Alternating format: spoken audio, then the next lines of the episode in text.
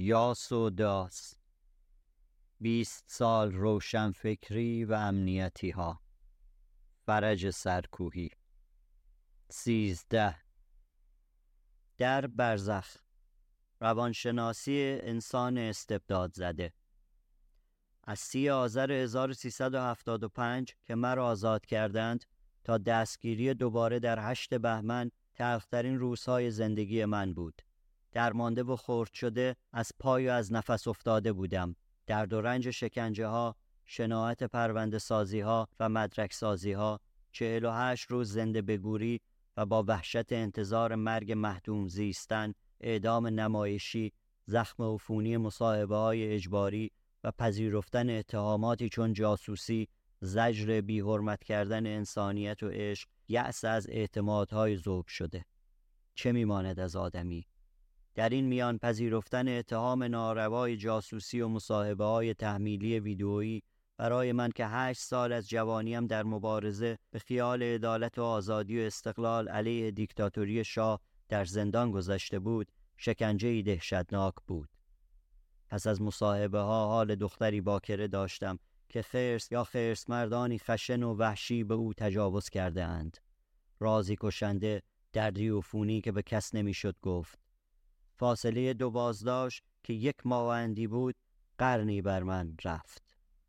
درگیر خود بودم و تحت نظر مدام اشقیا برخورد ناجوان مردانی برخی دیدم که آسودگی و راحتی وجدان خود در محکوم کردن قربانی می‌دیدند و نه در انتقاد از ظالم که از او می ترسیدند. تحلیل هایی شنیدم که با برشمردن ضعف های واقعی و جعلی قربانی که این بار من بودم جلاد را توجیه می کردند. شلاق اشقیا نمی دیدند و آبشخورشان شایعه هایی بود بر ساخته اشقیا.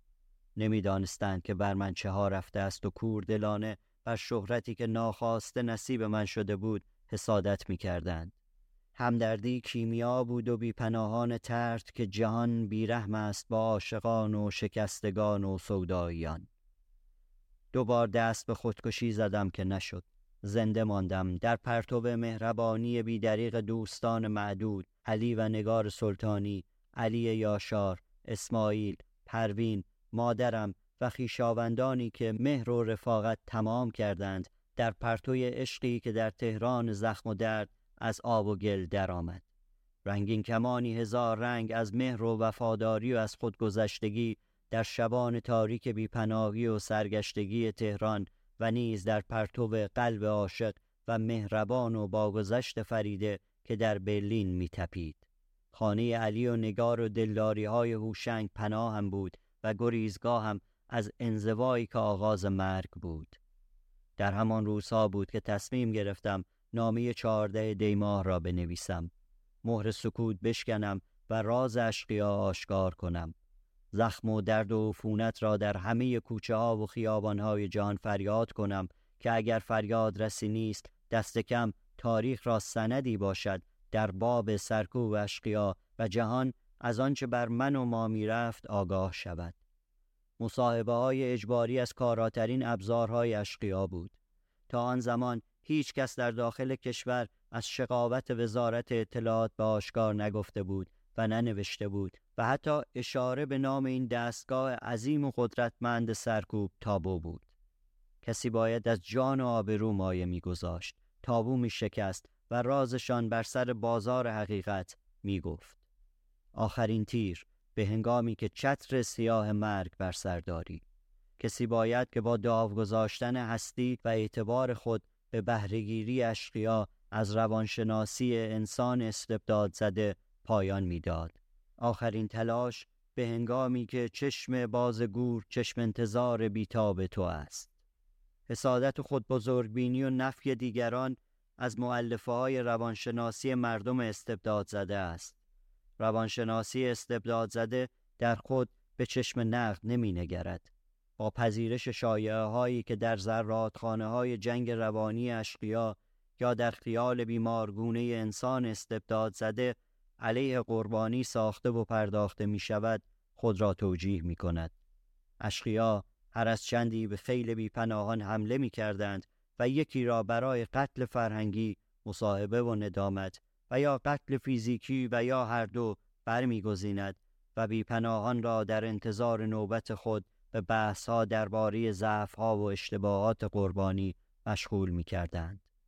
می رسد گاه کار به جایی که می گفتند اگر فلانی در حد ما مشهور و معروف بود اگر محتاط بود اگر این یا آن اشتباه نکرده بود اگر این یا آن ننوشته بود اگر این یا آن ضعف واقعی یا فرضی نداشت اگر این یا آن مسافرت نرفته بود اگر این یا آن رابطه نداشت اگر این یا آن نکرده بود و آن و این نکرده بود اکنون زنده بود و آزاد. ما که برای حکومت خطرناکیم ما که مبارزانیم ما که مؤثرترینیم ما که آثار بیشتری چاپ کرده ایم ما که مشهورتریم ما که سرسختتریم ما که اینیم و آن و آن کرده ایم و این. زنده ایم و آزاد. پس او که در بنده است خود به دام اشتباهات و ضعفها و گمنامی خود افتاده است. آرامش وجدان و توجیه سکوت خود در نفی قربانی می دیدند. حتی به شهرتی که به رغم خواست قربانی ناخواسته برای او حاصل می شد حسادت می کردند. قربانی را که در سید اشقیا بود سرزنش می کردند نه قاتل و سیاد و شکنجهگر را به جای سرزنش اشقیا که سید خود را بر معیارهای خود انتخاب می کردند اول از خود می پرسیدند که چرا او را انتخاب کردند نه آن را و نه ما را که مهمتر و تر و تر و تریم نفس شکار و سید انسانها و کار سیاد را که زشت بود نمی‌دیدند و به جای دفاع از قربانی و حمله به سیاد به جوانه به شکار می پرداختند و به ضعفهای سید با خود نمی گفتند به مثل که شاید معیارهای انتخاب اشقیا نمی‌دانیم که عالم به اسرار نیستیم که به کرده کسان در استبداد آگاه نیم و پلیس مراقب چه بسا آگاه تر از ماست. نمی گفتند که کسی از ما به مسلخ بردند و آنکه مقصر است جلادان و آدمکشان و شکنجهگرانند نه آن قربانی زبان بریده و دست از همه جا کوتاه شده. تا گریبان خیش از سرزنش وجدان خود رها کنند که فرمان به حمایت قربانی می‌داد مشتاقانه بازی میخوردند. گاه خود به ناباوری می‌زدند گاه دانسته های خود مطلق میپنداشتند. اشقیا روانشناسی جامعه مظلوم کش و کتول پسند ما خوب می‌دانستند که قهرمان ملی آن رستم پسرکش است.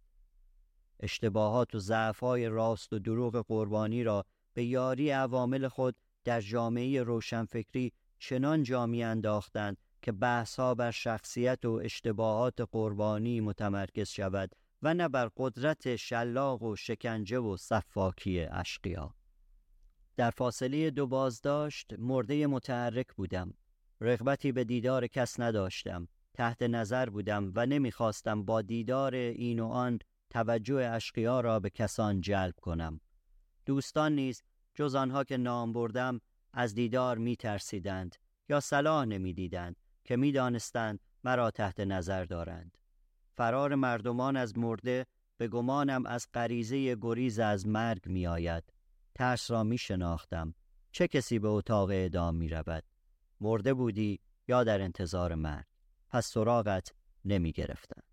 اما آنچه جان می فرسود و دل می شکست نه این گونه احتیاط ها و دوراندیشی ها و ترس ها و مسلحت اندیشی ها نه تنهایی و انزوا که عوارض همان روانشناسی انسان استبداد زده بود که با بخل و حسادت و کوتهبینی ها در هم می آمیخت و چون تیغی برهنه بر جگر خسته می نشست. مصاحبه های اجباری وادار کردن قربانیان به مصاحبه های اجباری از سال 1360 به بعد در ایران شیوه رایج بود. بسیاری را دیدم پس از مجبور شدن به این گونه مصاحبه ها که خورد شدند. بسیاری که از ترس پخش مصاحبه ها و چاپ ندامت نامه های اجباری بی اثر و گوش نشین. بسیاری که پس از پخش مصاحبه ها مطرود و منزوی. حزب از شایع پراکنی و انتشار خبرهای دروغین و تهمت و افترا آغاز می‌شد تا وادار کردن قربانی به مصاحبه اجباری در یاد زمانه میماند که در آن ایام روزنامه ها و هفته نامه هایی بودند که به تقریب هر هفته و هر روز دشنامنامه ها و کیفرخواست های علیه نویسندگان و روزنامه نگاران مستقل صادر می کردند. مرگ ما می خواستند. به پشتوانه های معنوی و مادی اشقیا پشتگرم بودند. خلایق را به معدوم کردن ما می خواندند. سربازان تهاجم فرهنگی بودیم و عضو همه جاسوسخانه های خودی و بیگانه و مرتکب همه فسادهای اخلاقی دنیا. تهاجم فرهنگی مفهومی انتظایی بود. توده ها را نمونه های عینی و واقعی از دشمن و خائن باید نشان داد تا متحد شوند. تبلیغاتشان بی مصاحبه های اجباری و نوشتن راست و دروغ درباره ما و بیشایع پراکنی در باب زندگی خصوصی ما چندان به کار نمی آمد. تولید نمونه های عینی و واقعی مهاجم فرهنگی از اهداف اصلی مصاحبه های تلویزیونی بود. خورد کردن چهره های مؤثر منتقد نیست.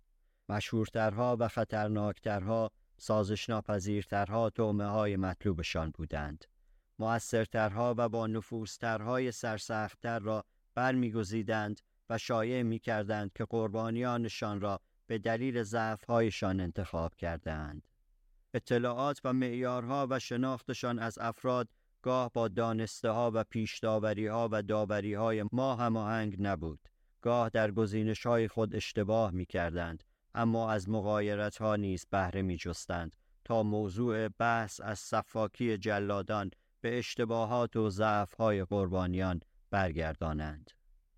از دهه چل تا انقلاب اسلامی زندانیان سیاسی را جز در مواردی انگوش شمار به نوشتن توبه نامه و ندامت و مصاحبه مجبور نمی کردند. شکنجه ها بیشتر در بازجویی ها بود. کسانی در میان زندانیان آزادی خود از زندان را با ندامت و نوشتن افنامه و مصاحبه می خریدند. جمهوری اسلامی پا پیشتر گذاشت و قربانیان را با شکنجه های طاقت سوز به مصاحبه و ندامت و افنامه نویسی مجبور می کرد. فضای سیاسی اپوزیسیون و روشنفکری ایران این تفاوت مهم چندان در نیافته بود که فرق است بین آنکه رهایی از زندان را بدون شکنجه با انکار خود و دیگران آزادانه اگر انتخاب آزاد در زندان ممکن باشد معامله می کند با آنکه بسته به تخت شکنجه و به رقم درخواست خود به رونویسی یا بازگویی آنچه جلادان نوشتند مجبور می شود. اشقیا این می دانستند و با وادار کردن قربانیشان به مصاحبه ها و ندامت نامه های اجباری او را خورد، خونسا، منزوی و بدنام می کردند. روانشناسی انسان استبداد زده نیز آسودگی وجدان خود در محکوم کردن قربانی می‌دید که بی خطر بود و آدمی را با شاخ گاو درنده اشقیا در نمی انداخت. تئوری توطعه هم بود. کاسه زیر نیم کاسه هم. کسی را به قطگاه می بردند و شایعه ها می پراکندند که به مثل قصد معروف کردن او دارند که به مثل این و آن ضعف داشته و آن و این اشتباه کرده است قربانی در بیدادگاه اشقیا چوب عقیده و نفوذ و کارایی خود می‌خورد و روانشناسی انسان استبداد زده که بسا ملعبه عوامل اشقیا بود و بازی خورده روان جمعی ریاکار و مظلوم کش جامعه ایرانی او را به گناهان ناکرده محکوم می کرد و به ضعفهای بشری که دارند و می پوشانند. اغلب نمی پرسیدند به مثل که اعتیاد به مواد مخدر و لبات مورد آقای سعیدی سیرجانی یا عشق نامشروع مورد من را حتی اگر درست باشد به پلیس سیاسی و وزارت اطلاعات چه که وظیفش کار در محدوده امنیت ملی است. نمیپرسیدند و به خود نمی نگریستند به انصاف که ذات بی نقص و گل بیخار خدا است. قربانی در دو بیدادگاه اشقیا و روانشناسی انسان استبداد زده محکوم می‌شد و جلادان به کار خود مشغول. ترس بود و مسلحت اندیشی. پس با هر مصاحبه ای پخش شده یا نشده انسانی خرد و خاموش می‌شد و بی اثر. دیگران نیز مدتی می ترسیدند و چند سبایی در خانه سکوت زیج می نشستند. کس زجر و درد قربانی نمی‌دانست و آنها را که می‌دانستند زبان گفتن بسته بود. از مهمترین دستاوردهای مصاحبه های اجباری یکی هم تولید نمونه عینی و واقعی مهاجم فرهنگی بود برای توده های حزب الله که بحث های انتظایی درباره تهاجم فرهنگی را درک نمی کردند. با هر مصاحبه نمونه از تهاجم فرهنگی به توده ها نشان داده می‌شد که به تمام رزیلت ها و فساد ها و خیانت ها و کسافت های شخصی و اجتماعی آلوده بود. عامل بیگانه بود و دست در دست اجنبی و دشمن مردم. همکاران مطبوعاتیشان به آشکار در بوخها می دمیدند و عوامل مخفیشان درباره قربانی تخم تردید در ذهنها می کاشتند. جهان به مرادشان بود. شب چله دوستی شبی که از زنده به رها می شوم پروین و علی و نگار به دیدنم می آیند و اسماعیل و خانواده فریده و فرزانه و هوشنگ آزاد که می‌شوم به فریده زنگ می‌زنم و به بچه ها و به برادرم و پروین و به هوشنگ. مختصر می‌گویم که آزاد شده ام خورد شده و کوفته از تابوت در آمده ام می‌دانم که آزادی موقتی است. پناهی نیست. خانه تحت نظر. تنهایی و سایه مرگ بر سر. شب چله است. زنگ می‌زنند. فرزانه تاهری است و هوشنگ. با همان پیکان که گاه به سختی روشن می شود فرزانه رانندگی می کند مثل همیشه. می آید بالا. فرزانه می گوید گفتیم آجیل شب چله من را خانه فرج بخوریم. هندوانه هم آوردند هوشنگ می نشیند روی کاناپه پشت به کتابخانه. من با چشمهایم اشاره می کنم به سقف که یعنی شنود هست می‌داند. فکر می کنم که دیوانگی و خطر کرده اند. هوشنگ چند بار پشت سرم می‌گوید الله اکبر. سعی می کنم معنی نگاهش بفهمم. نمی‌توانم. در چشمانش چیزی است که درک نمی کنم و در لحن صدایش وقتی می‌گوید الله اکبر. بعدها برایم می‌گوید که آن شب تو را نشناختم که چهره مصر شده دستهای لرزان و رنگ و نقش مرگ بر پیشانی من بی اختیار الله اکبر را بر زبان او جاری می کرده است. لابد می‌خواسته اعجاب خود را بیان کند. چگونه می‌توان در چهل و هشت روز با کسی چنین کرد؟ شاید هم حرف دیگری به ذهنش نمی رسیده. شاید هم نمی‌خواسته چیزی بگوید. به رعایت من یا به رعایت پدر فریده و اسماعیل و پروین که آنجا بودند. فرزانه سکوت می شکند. چند شوخی درباره سوقاتی ترکمنستان و سوقاتی سفرات کو؟ شوشنگ می‌پرسد به فریده زنگ زدی؟ نگاهش مهربان می شود. می گوید حالا در این خانه نمان. تنهایی خوب نیست برات. بیا خانه ما. رو می کند به فرزانه و می گوید لاغرم شده انگار. بعد سعی می کند شوخی کند. می‌خواهند بیشتر بمانند. تعارف نمی کنم. زودتر بروند بهتر است. خانه امن نیست. می‌گویم که تنها نمیمانم. از فامیل کسی میماند. قراری نمی‌گذاریم برای بعد. می‌گویم زنگ می‌زنم فردا اگر ادامه نمی‌دهم. می‌گوید میمانی. فهمیده است که می‌خواهم بگویم اگر زنده بمانم. نگاهش مهربان است. حکایت چاپ خبر در آلمان بودن من در آدینه و برخورد آقای زاکری با کسان و حکایت آن شب چله گفتم تا بدانند ابناع روزگار که در این جهان که ما در آنیم از بسی نامردان و مردمان یادگار است. روزهای بعد به شدت تحت نظر بودم. به راه های گوناگون میکوشیدند مرا خورد کنند. احزارهای بیدلیل، تلفن‌های سکوت و تعقیب‌های آشکار که ما هستیم. می ترسیدند که ماجرا با کس بگویم. پا به پای من پروین را نیز آزار می‌دادند. می‌گفتند که باید ازدواج کنید. می‌خواستند داستانهای خود مستند کنند. در پاسخ به این سوال که اگر سرگویی در آلمان بوده است چرا با هیچ کس تماس نگرفته است گفته بودند برای طلاق رفته است و قصد ازدواج مجدد داشته است و اکنون می‌خواستند سناریوی خود را عملی کنند. پروین رهایی از آزارهایشان را سرانجام مخفی شد. نامه چهارده دیماه به همه کس و همه چیز بدبین بودم. به بهانه دیدن مادرم به شیراز رفتم و نامه 14 دیماه 1375 را در خانه مادرم در شیراز نوشتم. برادرم اسماعیل عصرها در شرکتی خصوصی حسابداری می کرد. کلید شرکت داشت و شبانه نامه را برای دوست فریده خانم نسرین بسیری به آلمان فکس کرد.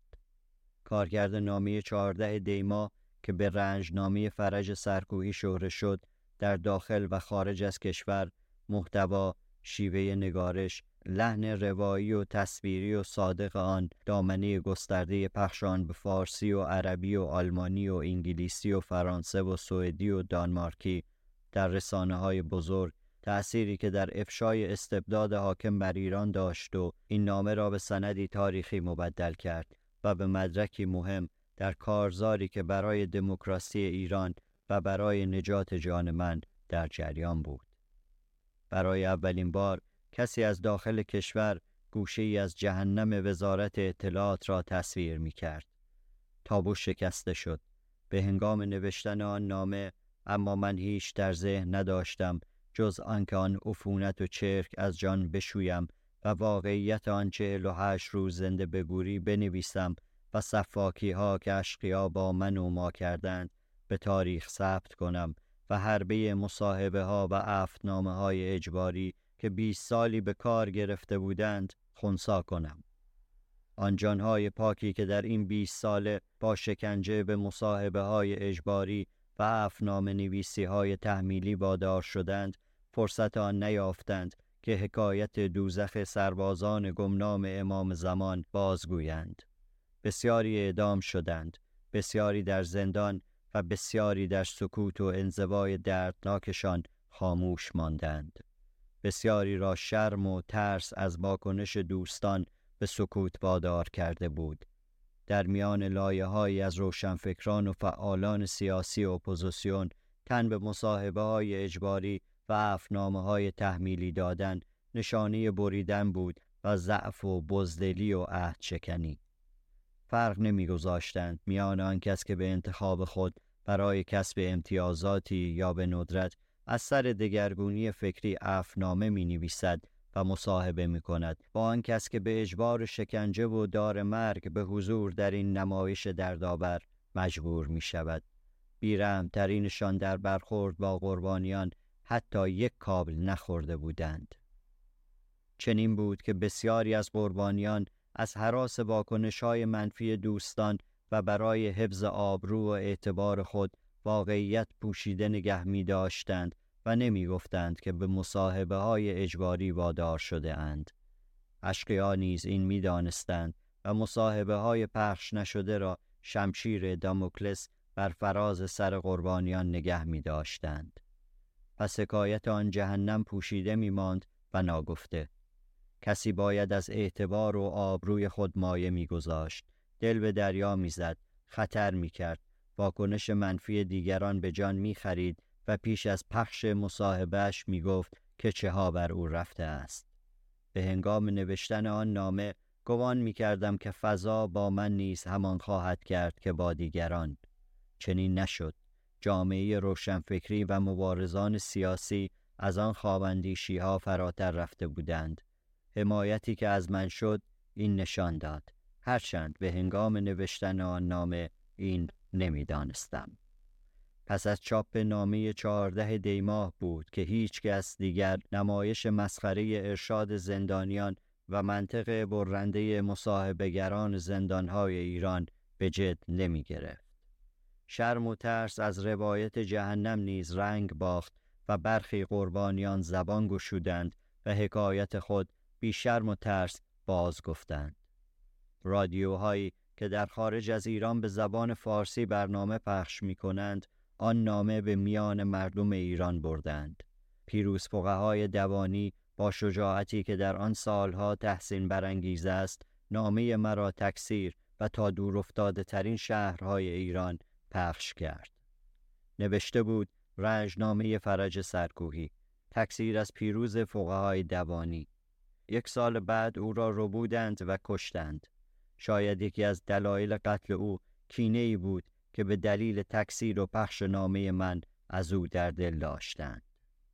پیروز های دوانی از بچه های حزب توده بود و مدتی به همین اتهام در زندان. چندی پس از آزادی به فعالیت های علنی رو آورد. بولتنی تهیه و کپی و پخش می کرد حاوی مقالات سیاسی و اقتصادی از منظر چپ.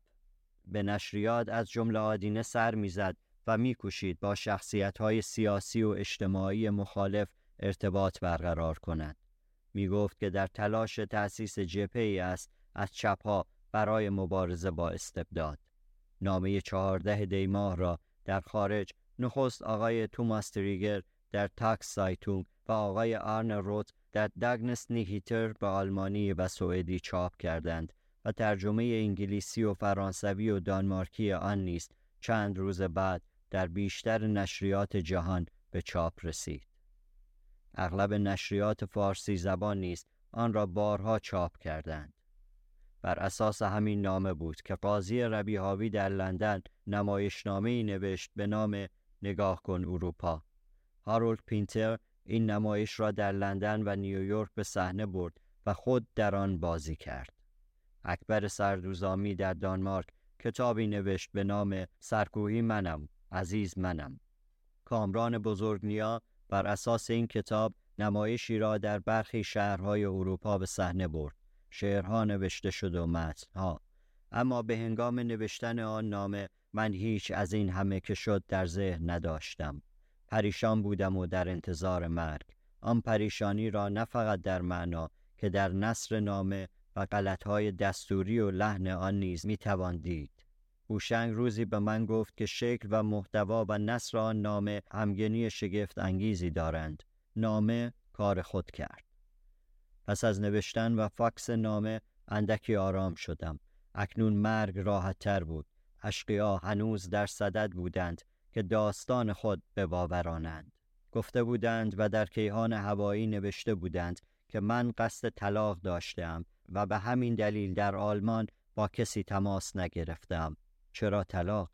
در کیهان هوایی نوشته بودند طلاق چون قصد ازدواج مجدد داشتم برای اثبات ادعای خود به من و پروین فشار آوردند که باید ازدواج کنید ورنه پرونده شما را به اتهام روابط نامشروع به جریان می اندازیم. توهین ها و دشنام ها و انواع فشارها را بر ما روا داشتند.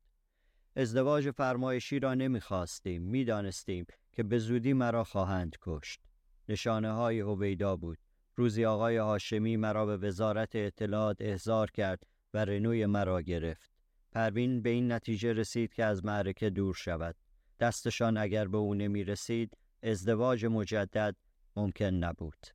به بهانه زیارت به مقبره حضرت عبدالعظیم رفت و از شلوغی و چادر مشکی بهره گرفت و فرار کرد. و در جایی مخفی شد. دو ساعتی بعد از غیبت پروین خبردار شدند. آقای هاشمی با کتک از من جای او پرسید. نمی‌دانستم. پرده آخر نمایش را بازی کردند.